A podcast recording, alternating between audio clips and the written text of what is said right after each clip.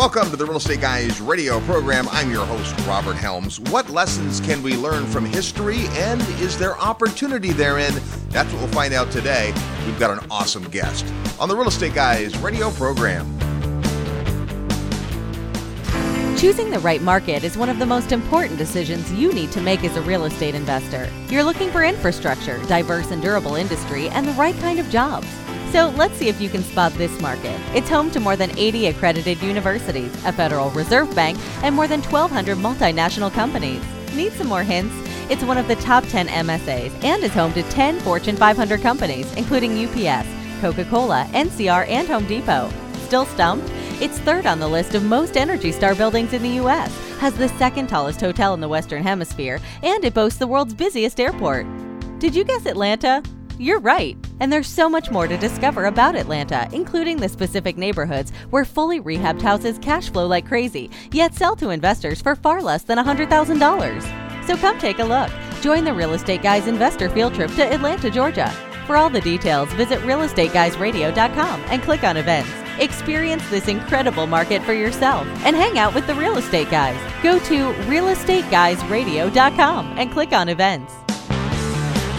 Welcome to the Real Estate Guys radio program. I'm your host, Robert Helms. Today we're in beautiful Honduras. Let's meet our co host, financial strategist, Russell Gray. Hey, Robert. Wonderful day today in Honduras. It is awesome. It's beautiful. We've been traveling around the globe as part of our Investor Summit at Sea. We do it every year, and it's a great way to hang out with a lot of the right people and have just an awesome time. And so far, so good. Yeah, it's great. I mean, you know, for me, these last 12 years of hanging out with you and going on these cruises and uh, getting a chance to travel the world, uh, looking at real estate, meeting all kinds of interesting people, my perspectives have really changed. I mean, you know, I, I grew up really thinking that America was the center of the world, and I'm proud to be an American, and I love America, and I love what America has done in the world and history and changed the human condition and all of the things that make America exceptional. But the world is changing, and uh, that doesn't make America bad. It just means that things are different. And we've entered into a lot of global trade agreements and the internet and communication and the speed of travel. It's just a very, very different society. And because of that, there's a lot of opportunities, but it does take a bigger perspective. It certainly does. And this week has taught us that you got to get your mind around people who think globally. We've had people from nine different countries in the summit, and we've stopped at three different countries. And you do need that different perspective. You mentioned history, and our guest today is definitely a history buff. He loves history, he studies history. He did the most amazing presentation aboard the summit. He was a late ad. We added him as a faculty member to the summit three weeks before we sailed. Not for lack of trying. No, not for lack of trying. We've been courting him, if you will, for nearly a year, but we finally broke down his defenses and he elected to come with us. And oh my goodness, it's been so amazing. His presentation was absolutely first class. And what he did is he walked through the history of lots of different empires, how they rose, how they flourished, and ultimately how they declined. You know, it's really interesting because as I was growing up, um, my dad had a couple of books on his bookshelf that were giant. And I never quite understood why they were there. One was the rise and fall of the Third Reich, and one of them was the rise and fall of the Roman Empire. And then fast forward several years, 20 years later, I found myself homeschooling, and I use the term lightly because my wife did 99.9% of the work. Uh, but I did get involved in a little bit of the history, the economics, and the civics. And it really opened up my mind because we were creating our own curriculum, if you will. There was so much information available out there. And, you know, me, I'm a researcher, found that out in the Kolbe test, right? like to research.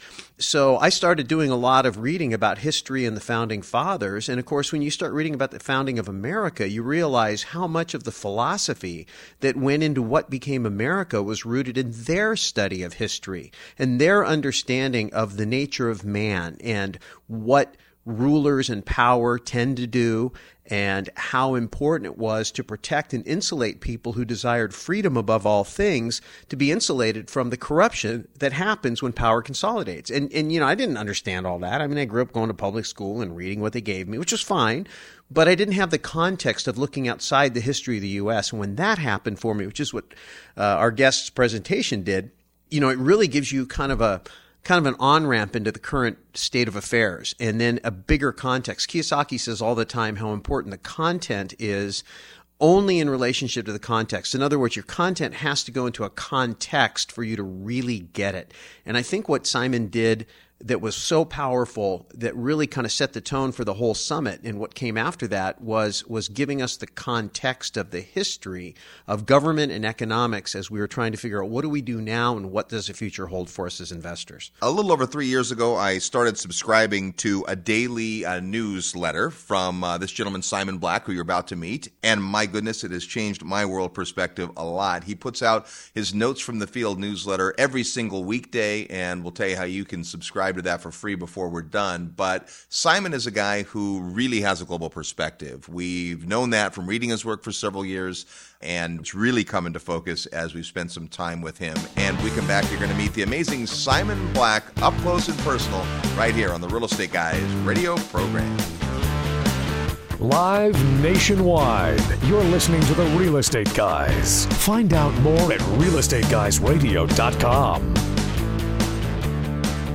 Hi, this is Patrick Donohoe of Paradigm Life.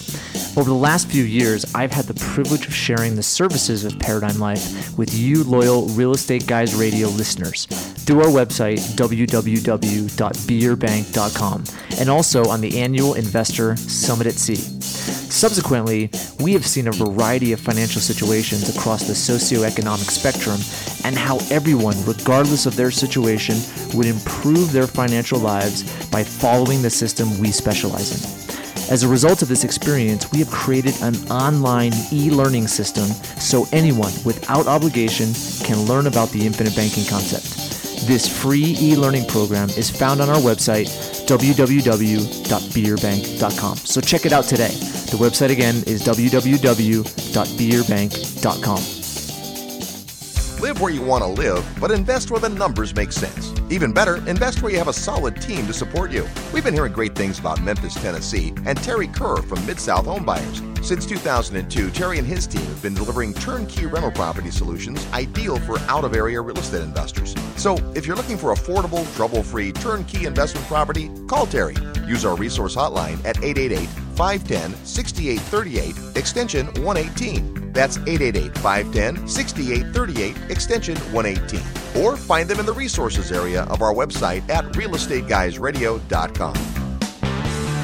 Hello, this is Robert Kiyosaki. I'm the author of Rich Dad Poor Dad. And if you're serious about learning how to invest in real estate, listen to the real estate guys. They really know what they're talking about. Welcome back to the Real Estate Guys radio program in beautiful Honduras today with the amazing Simon Black. Simon, welcome back to the program. Thanks very much. It has been awesome spending time with you this Very week. cool. Very good time. Now, you always get around the world. You travel to a lot of different places, and you have a great perspective, which is this idea of planting multiple flags, which, of course, we've talked about on the show before, but really that you don't have to live your life in just one location. That's right. Uh, the world is a big place, and every country in the world, whether you're talking about here in Honduras or in the United States or anywhere in Europe, every place has uh, advantages and disadvantages, things that it does really well. And uh, the nice thing is that we're in a position where we can sort of pick and choose uh, which are the benefits of every country that we want to be in, and we have the ability to do that in our in our modern age. Now, so many people get locked into where they live. I mean, we have listeners in over 180 countries, and they have their way of looking at things. And you have to start to open your mind by being at least curious about other places.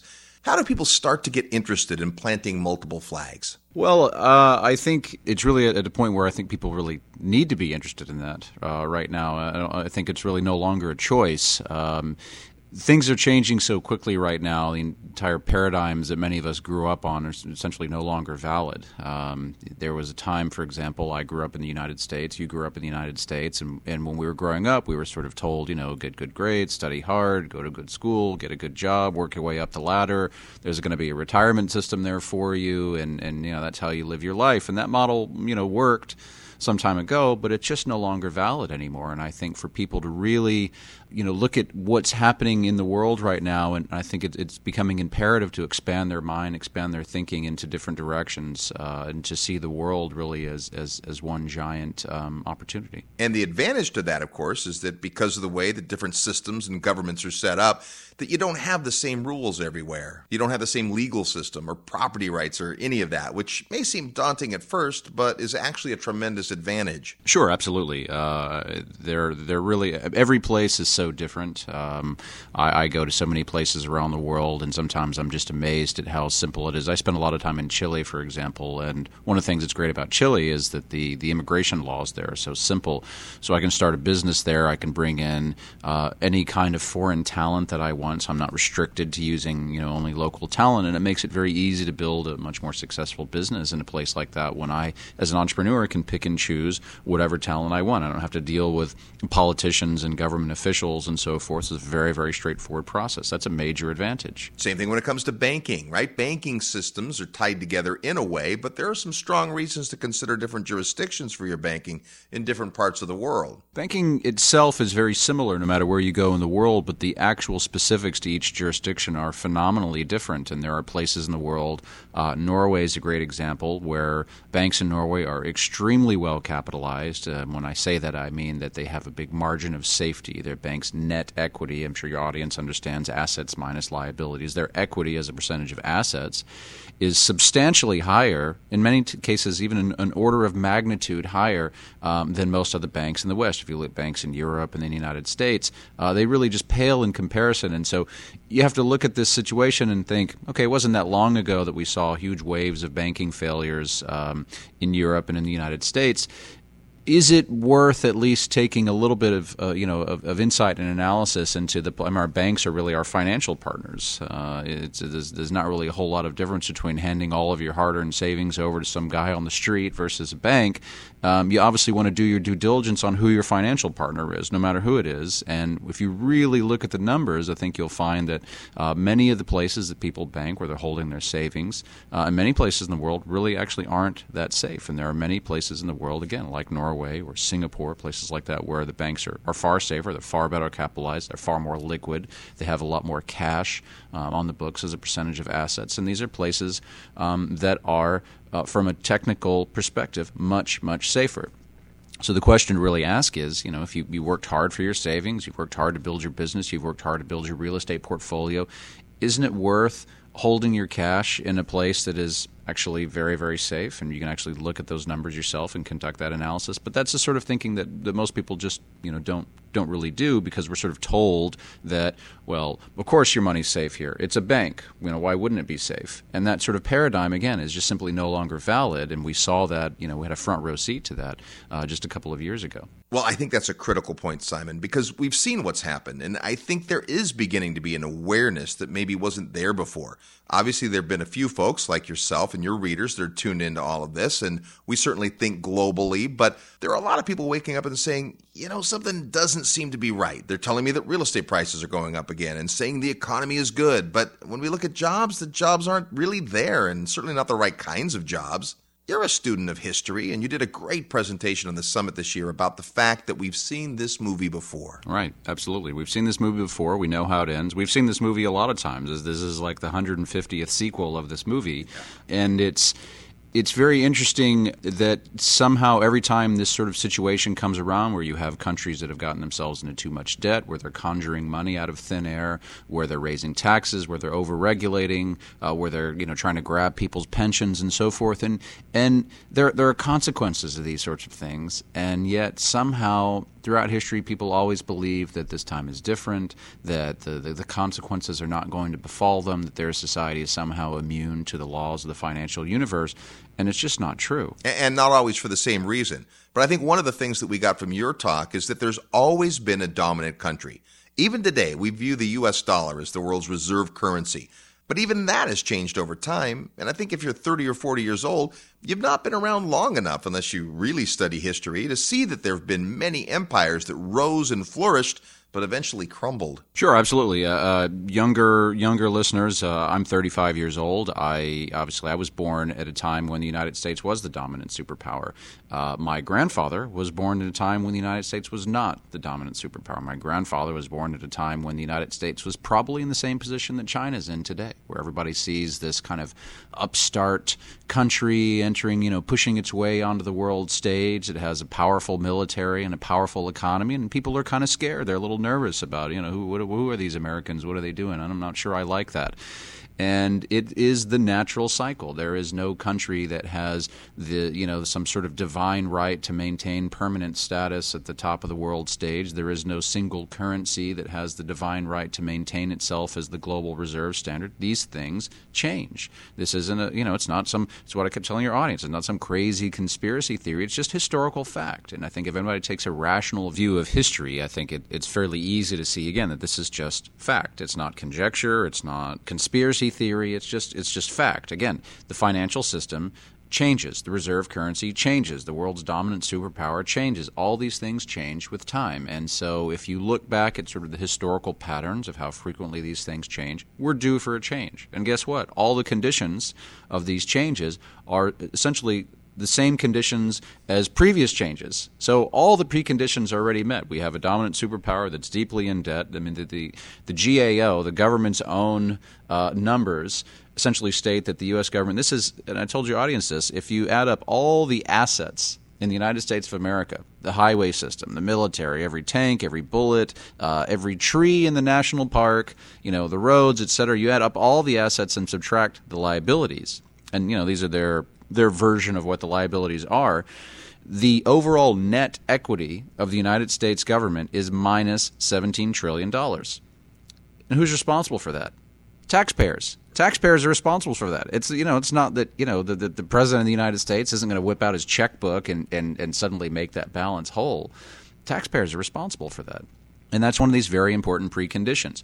They continue making that problem worse. You know, they, when when their budgets show deficits of of seven hundred billion dollars, they think that's good news. You know, they're doing a victory lap because they're only seven hundred billion dollars in the hole this year. And of course, their own estimates show that that number is going to get worse and worse and worse over time. You've got, uh, you know, you've got retirees that are coming out of the system that are going to be taking in, uh, you know, pension payments, depleting the reserves, depleting the currency, and so forth. And that's something that's going to that, that's going to continue to affect the system over time uh, and, and, make those numbers even worse. You've got a central bank that's expanded its balance sheet just over the last couple of years from 800 billion dollars to over four trillion. Um, they do that by essentially conjuring money out of thin air going into debt, uh, raising taxes, over-regulating, conjuring money out of thin air. This is not the path to prosperity. And again, so many other countries have been in this position before. Uh, the Brits were certainly in this position before. The French were in this position before. Each one of these were, at some point throughout history, just even over the last couple of hundred years, the dominant superpower in the world. That changed because they found themselves in this position. Today, the United States finds itself in this position. And so this is history's way of telling us it's time for a change. Change is coming. It's already here. We're already seeing it. We're living through it right now, and that's actually what makes this time very, very exciting. One of the things I appreciate about your approach to all this is that many times people that point out these kinds of things tend to get labeled as lunatics or conspiracy theorists running around saying the sky is falling. But that's not at all the way you present this information it's just facts and figures, and it's not political in any way. It's just kind of the way it is. So. It's it's not emotional at all. It's a very rational, objective analysis, and I think I think the the emotional response is to deny this. The emotional response is to just dismiss and marginalize anybody that presents facts and say, "Oh, those people are crazy." When did facts become crazy? Uh, you know, to me, it's crazy to deny facts, to deny truth, and say, "Oh, well, uh, you know that that that's not true, or that can't happen here, et cetera." I mean, that to me, it, it, it's completely ludicrous.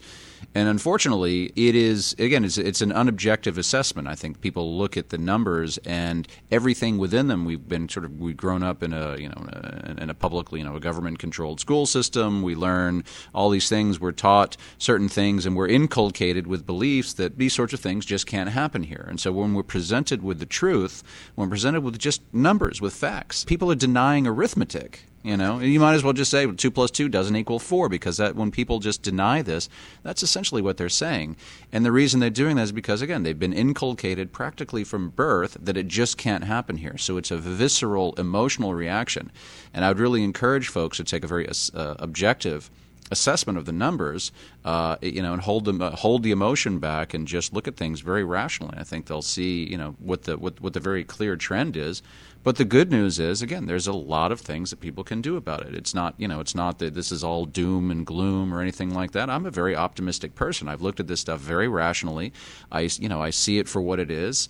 And uh, to me, this this means two things. One, there's a lot of things that you can do to ensure that you know you're going to be fine no matter what. And two, uh, is what we were saying. You know, every time in, in, any problem, the flip side of a problem is opportunity. And so, for productive-minded people, you know, for for people who kind of think in an abundant way, this is really an unprecedented era of opportunity. Uh, some people might view it as an unprecedented era of problems. I think the right way to view it is the unprecedented era of opportunity. You know, it's so interesting. We've been here together for a week with 130 great folks. We started out with Peter Schiff painting a very unrosy picture of the crash that's coming and the reasons why. Then you took us through a lesson in history, which was absolutely fascinating and quite eye opening. So there are reasons why people could definitely be alarmed or feel uneasy about the road ahead.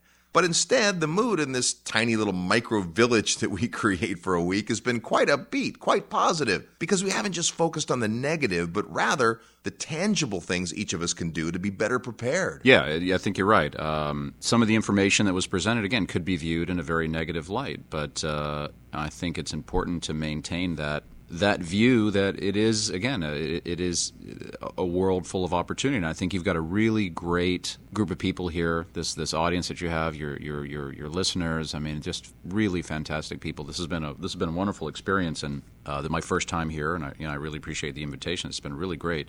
And the audience um, very impressive people. And they look at this information again in a rational way. It's a little bit shocking a little bit uncomfortable, you know, for people. A lot of folks were talking to me about about my remarks um, afterwards, and they said, "Boy, you know, that's that's you know, it's it's it's hard to argue with numbers. I, I, everything you said is accurate. It's it's uncomfortable to think about, you know, but you're right. There's there's a lot of opportunity out there because of this. And anytime there's a problem, it's you know there are tremendous opportunities and i think people here very productive minded folks they get that and i think they're you know kind of emerging from this trip excited about what's out there in the world well, absolutely. Each time there's radical change, especially when it's more global, what happens is there's a shift.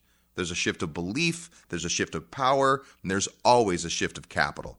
And there's a chance today to rise up and be part of the entrepreneurial answer to the challenges that are here and those that are coming.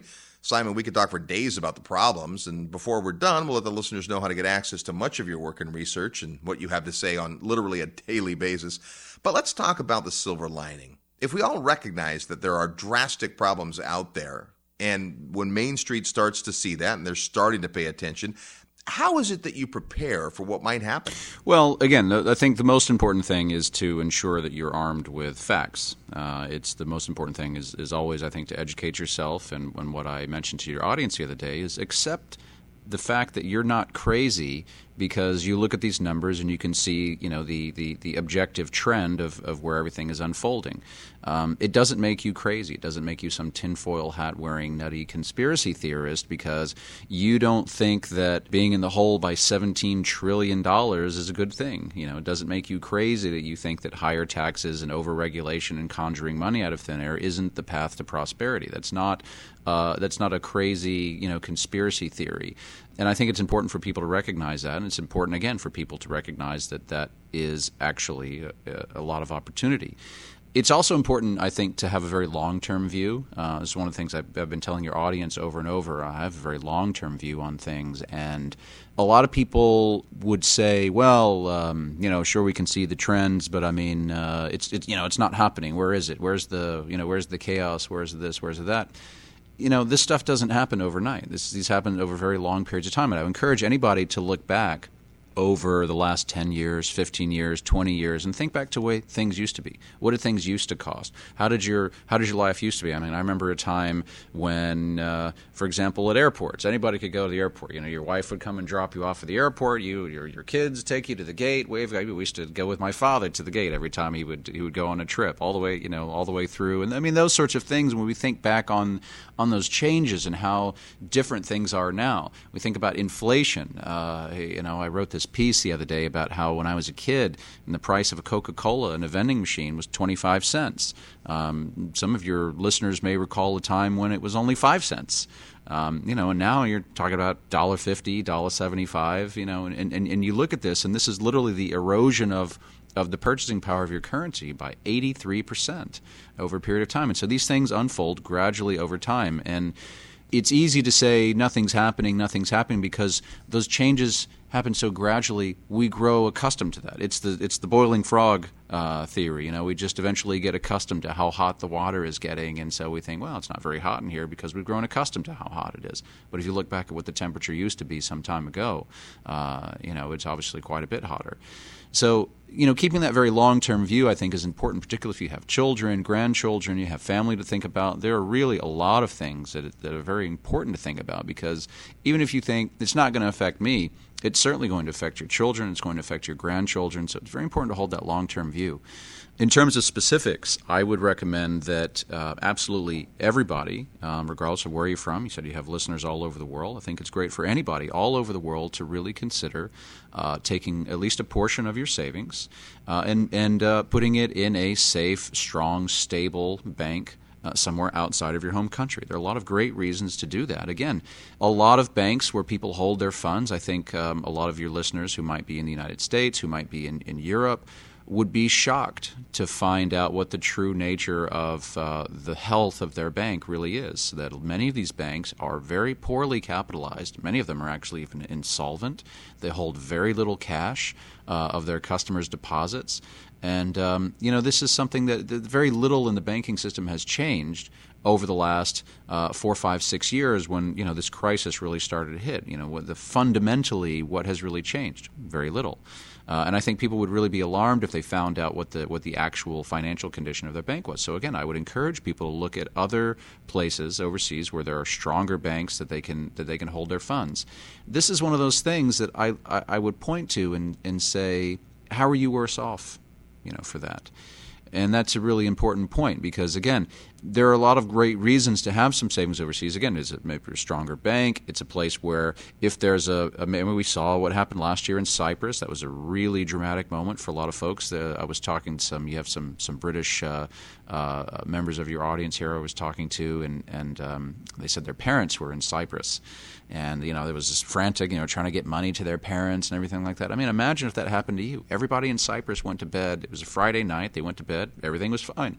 They woke up Saturday morning, found out that their bank accounts were were, were frozen. Yep. Across the entire country. I mean, that's a really scary prospect. And of course, everybody thinks that's never going to happen here. Well, you know, the Cypriots thought the same thing. And then it happened. So if you have some funds overseas, you don't have to worry about that. You can sleep peacefully at night knowing that no matter what happens, you know, you're going to have access to capital. You're going to have access to savings. You're going to have access to be able to, you know, to buy food, to put food on the table for your family. That's a big peace of mind. It costs you nothing to open up an account overseas. And again, you're not worse off for it because even if, you know, this Cyprus like bank account confiscation never happens in your home country, how are you worse off because you have a bit of savings in a strong and stable bank overseas? You're not. You're not worse off for it. And so that's one of those things that really makes sense in any scenario at all. And so there, there are a lot of those sorts of uh, solutions out there, I think, for, for people to consider. We're talking with Simon Black from Sovereign Man. When we come back, we'll talk about some other things you can do to put yourself in a position to prosper during the coming turmoil and change. You're tuned to the Real Estate Guys radio program. I'm your host, Robert Helms. Real estate investment advice right in your mailbox. Sign up for the free Real Estate Guys newsletter at realestateguysradio.com.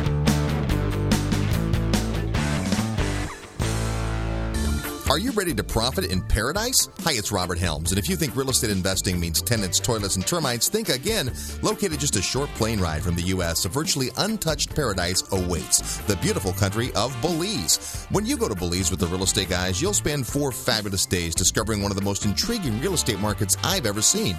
With its jungle rainforests, pristine beaches, and 81 degree turquoise water, Belize is one of the most beautiful places on earth. Plus, it's considered one of the top seven tax havens in the world. And why U.S. real real estate continues to drop, Belize property is on the rise, and many experts think the best is yet to come. But don't just take my word for it. Come experience Belize firsthand at our upcoming investor field trip. When you join us, you'll discover the many reasons we love Belize, like tremendously undervalued beachfront land, super low taxes, ease of doing business, and so much more. Get the details at realestateguysradio.com. Just click on events. See paradise for yourself. Click events at realestateguysradio.com and I'll see you in beautiful Belize.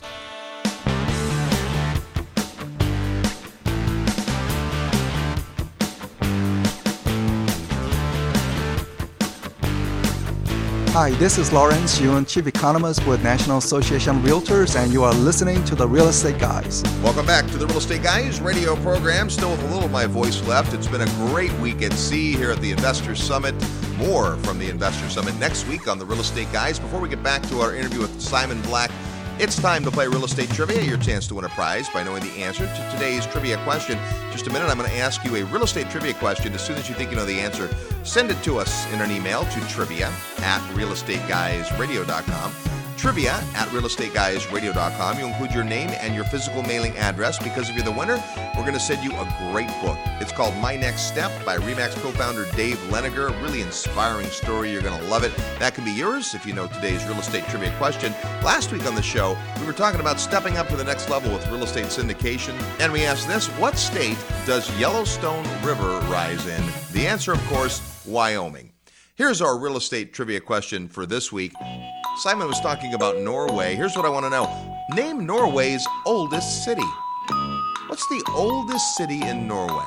If you know, or maybe want to take a guess, simply send it to us in an email to trivia at realestateguysradio.com. Trivia at realestateguysradio.com, and you could be the proud owner of My Next Step, the great book from Dave Liniger. That's today's real estate trivia question. We're here in Honduras with Mr. Simon Black. We've had an incredible week traveling the world and hanging out and talking about all kinds of great stuff. You know, Simon, you look around at the things that are happening, and rather than put your head in the sand, what are some simple things people can do to be prepared just in case there's a major problem, but that they wouldn't be any worse off if everything goes well? Sure. There, there are so many things. Again, we were talking um, before the break about banking. Um, one of the things I think that goes part and parcel with banking is uh, giving very serious consideration to how you denominate your savings uh, in what currency. Really, if you're holding uh, if you're holding paper currency, obviously you and I probably we all have some some misgivings about the entire notion of paper currency but that's where the financial system runs right now and i think it's worth considering again how are you denominating your you know your savings your, your sort of paper currency savings if you are for example a dollar a us dollar uh, person and we can look at the direction of where the dollar is going where it's been heading whether you know whether or not the dollar goes up and down today, tomorrow, over the next couple of months, over the next six months. Again, looking at the data objectively and what the capitalization level of the Federal Reserve is, what the solvency of the Federal Reserve is. This is the issuing authority of the dollar. The dollar is you know the liability of the Federal Reserve. Looking at the direction of this, uh, again, the trend and this is, is, is quite clear there are a lot of options out there. Yeah, one of the things I've been recommending to my own readers uh, is to consider holding uh, the Hong Kong dollar. And one of the reasons that's so interesting is that the Hong Kong dollar is actually pegged to the U.S. dollar, and it's a very narrow peg, uh, which means that there's almost minimal, you know, currency fluctuation. So holding Hong Kong dollars is effectively almost the same as holding U.S. dollars. Uh, so you take on very little currency risk. So if the U.S. dollar goes up, the Hong Kong dollar goes up. The nice thing about that is, though, if there's suddenly some uh, major crisis of confidence in the U.S. dollar, and uh, I would recommend if anybody uh, really wants to have their mind blown on what that looks like, I would recommend you look at uh, a great book by um, uh, my friend Jim Rickards called Currency Wars. Excellent read. I definitely recommend that. Um, he goes into a lot of detail about that. But if there were, ever to be some crisis of confidence in the U.S. dollar, the Hong Kong Monetary Authority would simply unpeg. They, they would depeg from the U.S. dollar, and suddenly you all of your sort of downside risk would be covered. So you have all of the upside, but none of the downside. And again, one of those things that you have to look at and say, how are you worse off for that? You know, you've you've minimized your currency risk. You still capture the upside of holding U.S. dollars, and you've eliminated the majority of the downside. How are you worse off? And there are a lot of those sorts of things, you know, uh, available to people. You know, as real estate investors, one of the things we try to do is anticipate trends. What's happening in terms of the needs for rental housing and where, or maybe we're interested in retail or commercial, various needs for real property. One of the things you discussed this week that reading notes from the field all these years has me interested in as well is that you've been investing in agricultural real estate. The idea that we've got a calorie crunch coming And that could be some food for thought, if you will, for investors. Yeah, absolutely. I think the, the, the fundamentals of agriculture are, uh, are, are so clear. It is the clearest trend. Uh, I think even even potentially even more clear than than you know what's happening in the fiat currency system, um, because the numbers in agriculture, you know, you can manipulate paper currencies and you can you can create false confidence and all those sorts of things. You can jump in bed with bankers and central bankers you just can't you can't do that with food. The, the, the, supply and demand fundamentals are so obvious. Again, there's just more people. The, the demographers again tell us that there's about 200, 220,000 people per day net population growth. And those are people that are going to be joining us at the dinner table this evening that weren't here yesterday. That's a big number. Tomorrow there's going to be another 200,000, and then another 200,000, and again and again and again. And yet, while demand is growing, and we have all the, the, sort of the wealth demographics that suggest that people are moving up the food chain to more resource consumptive foods, they're consuming more calories. On the supply side, um, in many cases, the supply is falling. If you look at the sort of available uh, land per capita, the available arable land per capita is falling. The required land per capita is actually increasing. And so when you have the required land per capita being in such an imbalance, that puts a lot of pressure on agricultural food prices in addition to all that, you also have all the sort of policy fundamentals. You got these absurd, you know, uh, paying farmers to not farm, you, uh, all these different subsidies, export controls, monetary policy that puts trillions of dollars out there in the financial system, and all that money is going to end up somewhere. Some of it's going to end up in the agricultural commodities market. And so, when these sorts of things happen, again, I told your audience, I think the best that we could possibly hope for is rising food prices. Uh, and so, for me, there are a couple ways to, to sort of tackle that. One is you could just try and invest in, in commodities. And I mentioned your audience. It's a hard thing to do to invest in commodities. You have to be a, a really hardcore financial professional following these things all the time, every day.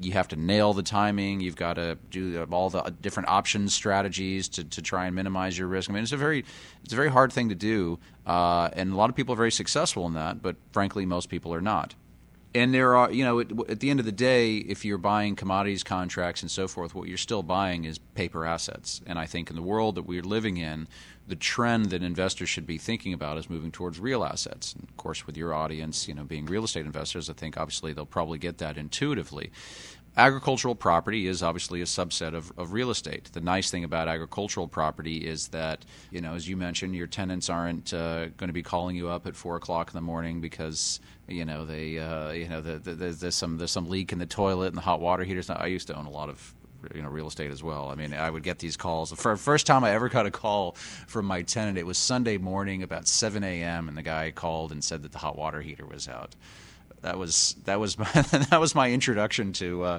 to, to to tenant challenges. The first and last time I ever wanted to get that one.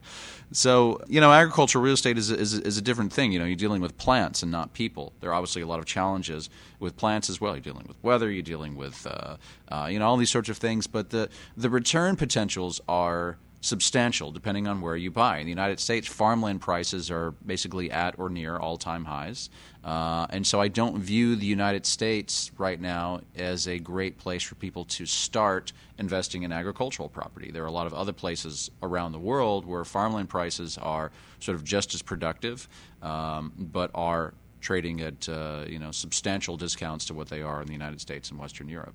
And you also brought up that because of many of the farming practices in the U.S., that much of the soil is depleted of nutrients. And of course, today you've got places around the world that are just being discovered as ideal for certain crops. They've right. not been grown before. So, very fertile soil, access to water, and so forth. Yeah. Real estate investors looking at, say, fourplexes have to look at things like demographics, trends, infrastructure, and then, of course, conduct due diligence on specific properties.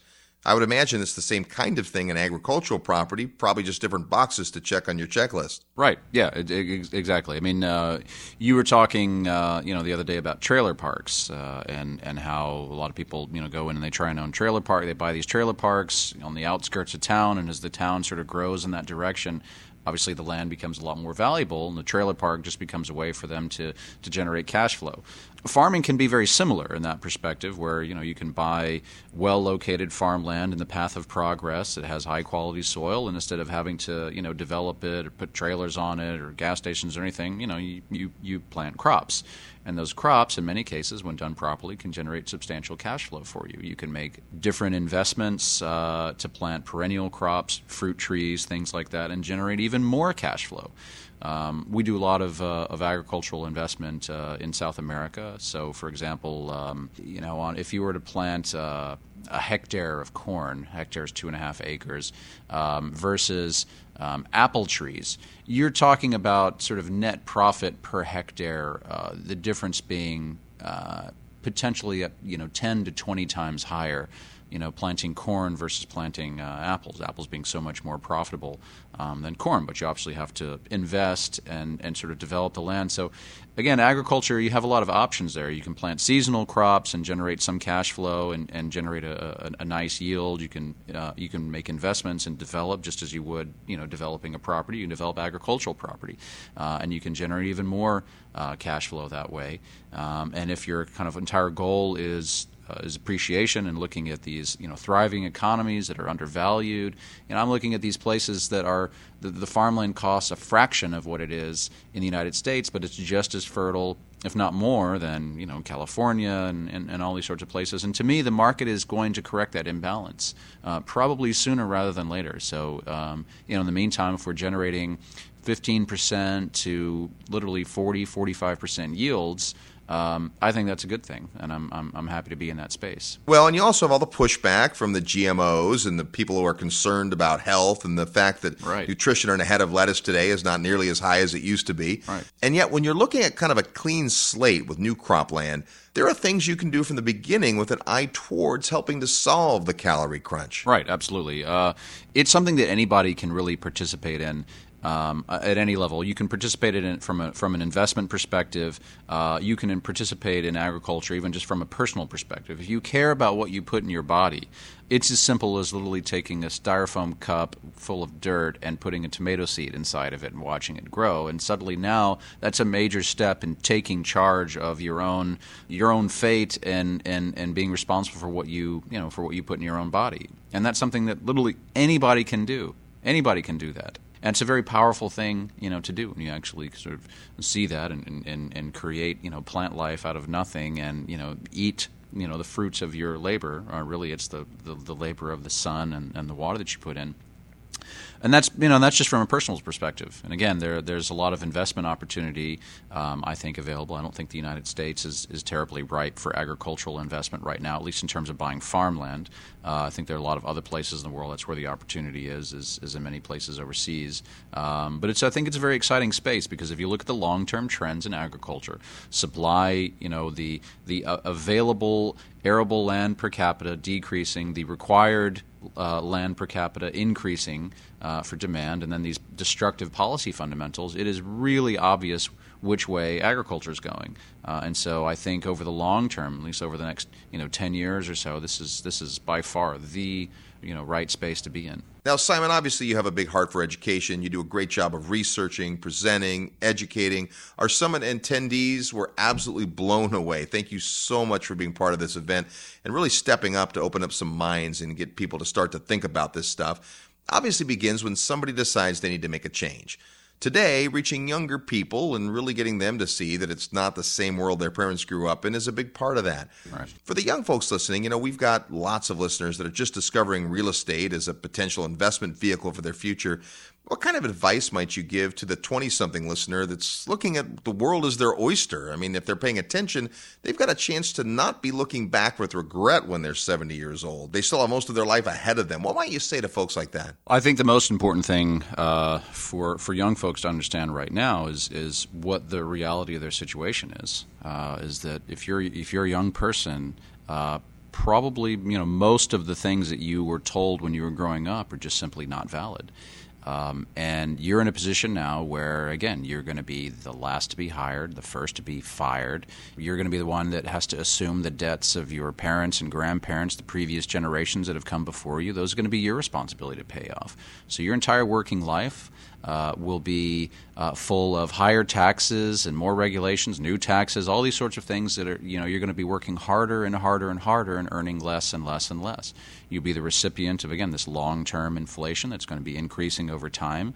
And anytime, you know, if you're young and your government decides, I mean, if, if, if, if they decide uh, we're going to go to war with Russia over Ukraine right now, who's going to go and fight? You know, it's not going to be the senior citizens; it's going to be the young people. And so, young people, I think, have an enormous burden on their shoulders, and most of them don't really even realize it. So, I think you know, understanding that is important. And I think the second thing to really understand is that you know you're you're only young once, and you're in a position in your life right now where you have absolutely nothing to lose. You have nothing, so you have nothing to lose. And so, this is the only time in your life you don't have uh, you know, you probably don't have a family, you don't have a mortgage, you don't you don't have requirements to put food on the table for anybody. You have nothing holding you back. So literally, the entire world is uh, you know this wide open opportunity for you. You can go anywhere, you can do anything, you can make anything of yourself. And I think resigning yourself to that same paradigm that you were sort of were, were you know grew up listening to and, and believing in, if you resign yourself to that paradigm, you're going to miss out on an enormous opportunity. Now, tell us a little bit about your annual entrepreneurial summer program. This is something you've been doing that is really fascinating. Yeah, it's uh, it's it's. Uh, I do a lot of really interesting things in my life, but this is the one thing I think that stands above all the rest. Is the thing that, that is at least the, the, the favorite thing that I do. I think it's the most interesting thing that I do.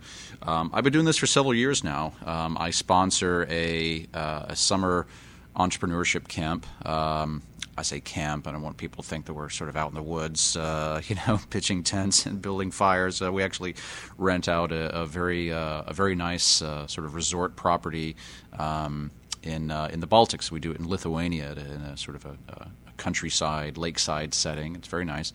And uh, we bring in students from all over the world. Um, last year, as an example, we had folks from uh, from Mongolia, Zimbabwe, Iran, Colombia, New Zealand, everywhere you could imagine. Everywhere you can imagine. China, uh, you know, obviously United States, Canada, all over Western Europe, India. I mean, everywhere in the world that you can imagine. Uh, and we do this year after year after year.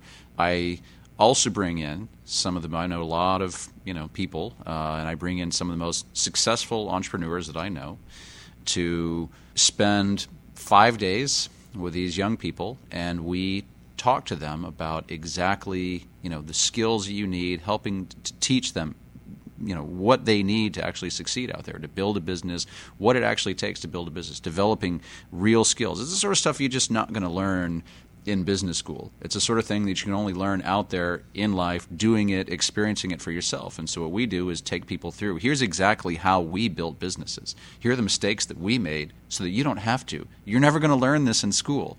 You know, you only learn this in, in the school of life, and now what we're doing is helping you just take a quantum leap ahead of all of that. So you don't make those same mistakes. You don't stumble back like we did. Now all of a sudden you'll be you know so far ahead you'll be able to progress so much faster.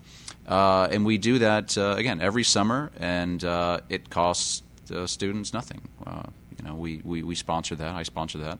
And uh, it's uh, it's gotten to the point where it's very competitive and our our our selection criteria is, is, is high. There's an application process. We have uh, hundreds, thousands of applicants. Often we only have 50 or 60 slots available. So it's very competitive. But for bright, talented, ambitious young people out there who really want to go out and be productive and make something and you know build a business and change the world and learn how to do it, you know this is this is uh, this is a really great place to go. It's awesome. Of course, young people need inspiration and ideas, but also mentors. I remember I read about how much Kevin Spacey admired Jack Lemmon, who was a mentor to him. And Jack told a young Kevin that when you're successful in life, you have the obligation to send the elevator back down. Because it's not just about what you can accomplish, it's really that these thoughts continue to permeate. And if people will wake up and listen, there's a lot that can be done. Right. I think the big takeaway we got from this week is even after you painted the picture of all the things we need to be concerned about, and there's a lot, is that you shouldn't bet against humanity. Right, absolutely. Uh, the, the, the one bet that you do make is on human beings because human beings uh, are absolutely extraordinary. We take problems, we create solutions, and we rise. We continue to rise, uh, and over time, the trend of of human beings rising and growing, uh, producing, developing is uh, you know is, is is the one constant and universal trend throughout history. All right. Well, we sure appreciate your being here. If you'd like to hear more from Simon Black when we come back, we'll tell you how you can hear from this man every single week, and it's free. Simon, again, thanks for being on the show today, and of course, this week on the Investor Summit at Sea. Thanks so much. You're tuned to the Real Estate Guys radio program. More from Roatan, Honduras when we come back. I'm your host, Robert Helms. Need help with your real estate investment portfolio? Check out the resources page at realestateguysradio.com. Do you know what city was ranked number one on Clear Capital's list of highest performing metro markets just this February? It was Atlanta, Georgia. Hey, this is Ken Corsini with Georgia Residential Partners. If you haven't heard, Atlanta has just begun an incredible road to recovering real estate values.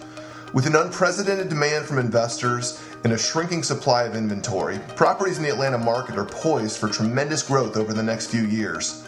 At Georgia Residential Partners, our mission is to help as many investors as possible buy turnkey cash flowing properties in the Atlanta metro area with as little headache as possible. With conventional and non conventional financing available, we can help just about any investor in any number of situations buy residential properties in this market. Check us out online at gainvesting.com or call our office at 770 924 5450. Don't let this window of opportunity pass you by. Too many people become victims of frivolous lawsuits and scammers simply because they were unprepared. At Corporate Direct, we use the latest legal tools to help our clients of all sizes create a strategy to protect what is theirs. Asset protection is not only for the wealthy. Our strategies and tools are very affordable and practical. Give us a call at 1 800 600 1760 or go to corporatedirect.com to see how we can help you. That's 1 800 600 1760 for corporatedirect.com. Hi, this is Steve Forbes. You're listening to the Real Estate Guys. Have fun. You'll learn something. Welcome back to the Real Estate Guys radio program, traveling the world today in Roatan, Honduras. And wow, amazing to hear from Mr. Simon Black. Yeah, it's great. It's it's so exciting to get a chance to sit face to face with somebody that you know you've read their material for so long and followed. Obviously, you've been a follower longer than me. Uh, thank you for turning me on to him, if you will. Yeah, you've only been running this stuff for two years. That's it. And thanks for recruiting him. But, you know, I mean, we're, we kind of all cut out of the same cloth, which has really been a remarkable experience these last several years post crash as we've been running around trying to get around the smartest people we can, the people who can give us that context uh, that we're so anxious to have and give us that global perspective. It's obvious we're in a global economy. It's obvious that things are changing all around the world and really obvious that there are going to be some major power shifts that are going to occur in our generation, things that Americans have never seen and experienced before. And so to have somebody who's dedicated their life to traveling the world, to meeting interesting people, and not just talking in the clouds, though. The thing I really appreciate about Simon is he has very practical, tactical things that you can do as an individual investor to begin to diversify your portfolio, to begin to diversify your exposure. And the thing that I love best is, is that at the end of the day, he's got faith in humanity and the fact that people somehow, some way, no matter what happens, end up to find a way to reorganize themselves, to resurrect their societal structures, and get back to the business of living and caring for each other and caring for their family and uh, you know uh, continuing the race if you will. Absolutely. And a lot of guys who have come to the same conclusion simon has are a lot more doomy and gloomy than he is. He's very upbeat, very optimistic, very factual in his presentation, but his thing is, hey guys, it's changing. Let's take advantage of it. There's lots of opportunity, maybe more opportunity out there because of all these changes. So rather than just give up and say, oh, big government is bad and, and take a political stance, which he doesn't do at all, he says, hey, this is how it is let's go profit from it. Well, we've said that for a long time. You know, sometimes people get a little concerned that we get a little too political, but we're, you know, sometimes we have to listen to people's political opinions to get what they have to say about what's going on in economics or whatever. I mean, and a lot of people think that the solution is going to come through politics, and maybe that's true. Uh, you know, I think for us at the end of the day, we've just decided that what we have to really do is understand, you know, what's happening, how it works, who's got their hands on the levers, what their philosophies are. When they do this, then, you know, what's the next thing going to happen? And can we begin to anticipate to either take advantage uh, and make a profit or to mitigate the potential exposure and a loss. I, I know that, you know, we've said this many times, going back to what happened in the financial crisis, especially being in the mortgage industry and heavily invested, heavily levered into real estate, and not being able to see the bigger picture, a little too myopic. Uh, and what happened, you know, the net result of that was, you know, getting around people who see a bigger picture. And of course, the one common denominator that we've seen with everybody that we hang around with at this level is they're basically optimistic. They see opportunity in the midst of the chaos. And so they're not sticking their head in the sand. They're not freaking out. They're not, you know, my God, the sky is falling. They're saying, hey, guys, things are changing. Let's rally. Let's, let's do something spectacular. Well, you made a great point about that as we were teeing up the whole summit a few days ago. We were still on land in Houston, and you talked about depending on which way you see it going, you're going to prepare differently. And there are folks who think the end of the world is upon us, that it's going to be absolute chaos in the world. And for those folks, you had a suggestion for some things they could study. Yeah, I mean, you know, they're, they're, I, I like to watch that show every once in a while, Doomsday Preppers, you know, and you see these guys that are out there and they're, they're growing fish in their backyard and or raising fish in their backyard, however you make fish. I'm not sure. I just go to the store and there it is. You know, growing plants, you know, purifying water. And, and I think, you know, all of those things are important because if, if you had a really a severe economic breakdown and supply chains got disrupted, then the flow of goods and services, especially goods, critical goods, water, food, energy, uh, to, to the individuals is going to be disrupted. But, you know, to Simon's point, that's not going to last forever. Right. And so ultimately, I think the survival skills that you really want to have have to do with how do you how do you be entrepreneurial? How do you take chaos and create opportunity? How do I sell? How do I start a business? How do I manage money? How do I trade? How do I negotiate? We have Tom Hopkins on the summit, and it, people say, "Well, how does all this fit in with economics and investing?" I mean, being able to sell, being able to negotiate, being able to stay positive. I mean, his whole thing with his his uh, chance and and you know just getting up in the morning and managing your psychology, which any anybody who's been in sales knows that you have to manage your psychology to be successful. And a lot of Tom's teachings have to do with that. Well, guess what? If you're going to be an investor going through a difficult time, like the guys we had a couple years back that have been in Estonia and Bulgaria and some of those Eastern Bloc countries that were there when the ruble collapsed and the Soviet Union fell apart and the big transition they went through. Well, guess what? You know, those guys aren't gardening and fishing and filtering water today. That's not what they're doing. They're not begging. They're they're basically making money because what arose in that was a more capitalistic system. They had more freedom than they'd had before. People saw that hey, this old system didn't work.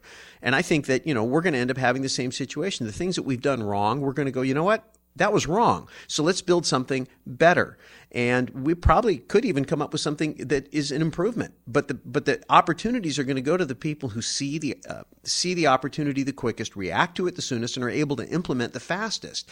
And those are the types of skills that the folks we're hanging out with now are, are teaching us how to do and what we're really focused on doing because human needs aren't going to go away. Therefore, opportunity isn't going to go away. People will always trade the fruit of their labor to get the fruit of yours. So you have to know how to work, you have to know how to produce, and you have to, have to know how to negotiate. One of the few emails I read every single day is called Notes from the Field by Mr. Simon Black. If you'd like to get a free copy of that, it's easy to do. Just go to his website at sovereignman.com where you'll be able to tell a lot about Simon, read about his background. Simon Black is not his real name. He is a big privacy advocate. You'll learn that as you uh, peruse the site. But notes from the field will drop into your email box every day, and it's great, great stuff. Again, big thanks to Simon Black for being on the program. Hey, if you know of somebody, a young person who might be a good candidate for Simon's entrepreneurship camp that happens in Lithuania this summer, the deadline to apply is coming right up. You can go to sovereignacademy.org and if you've got a young person in your life who could benefit from that, one of our listeners managed to make it into Simon's camp last year and is raving about it. So if she's anything like your young person, uh, you want a chance to apply for this, go to sovereignacademy.org to learn more. Next week on the Real Estate Guys, it will be our annual Investor Summit at Sea edition. We'll have lots of the faculty members uh, sharing uh, what they've learned, their epiphanies, what they've taught, and you'll get to uh, hear a live studio audience. So join us for that. In the meantime, go out and make some equity happen. This episode of the Real Estate Guys radio show is brought to you by Paradigm Life. Powerful cash management strategies using life insurance. Learn more at beyourbank.com. Mid South Home Buyers, low cost, turnkey cash flow properties in Memphis, Tennessee. Corporate Direct, asset protection strategies for real estate investors from attorney and rich dad advisor Garrett Sutton. Find these and other great companies under the Resources tab at realestateguysradio.com. To learn how you can expose your product or service to the Real Estate Guys audience, call 888 489 7723 Extension 4. That's 888 489 7723 Extension 4. Or use the feedback page at realestateguysradio.com. Thanks for listening, and we'll see you next week right here on the Real Estate Guys Radio Show.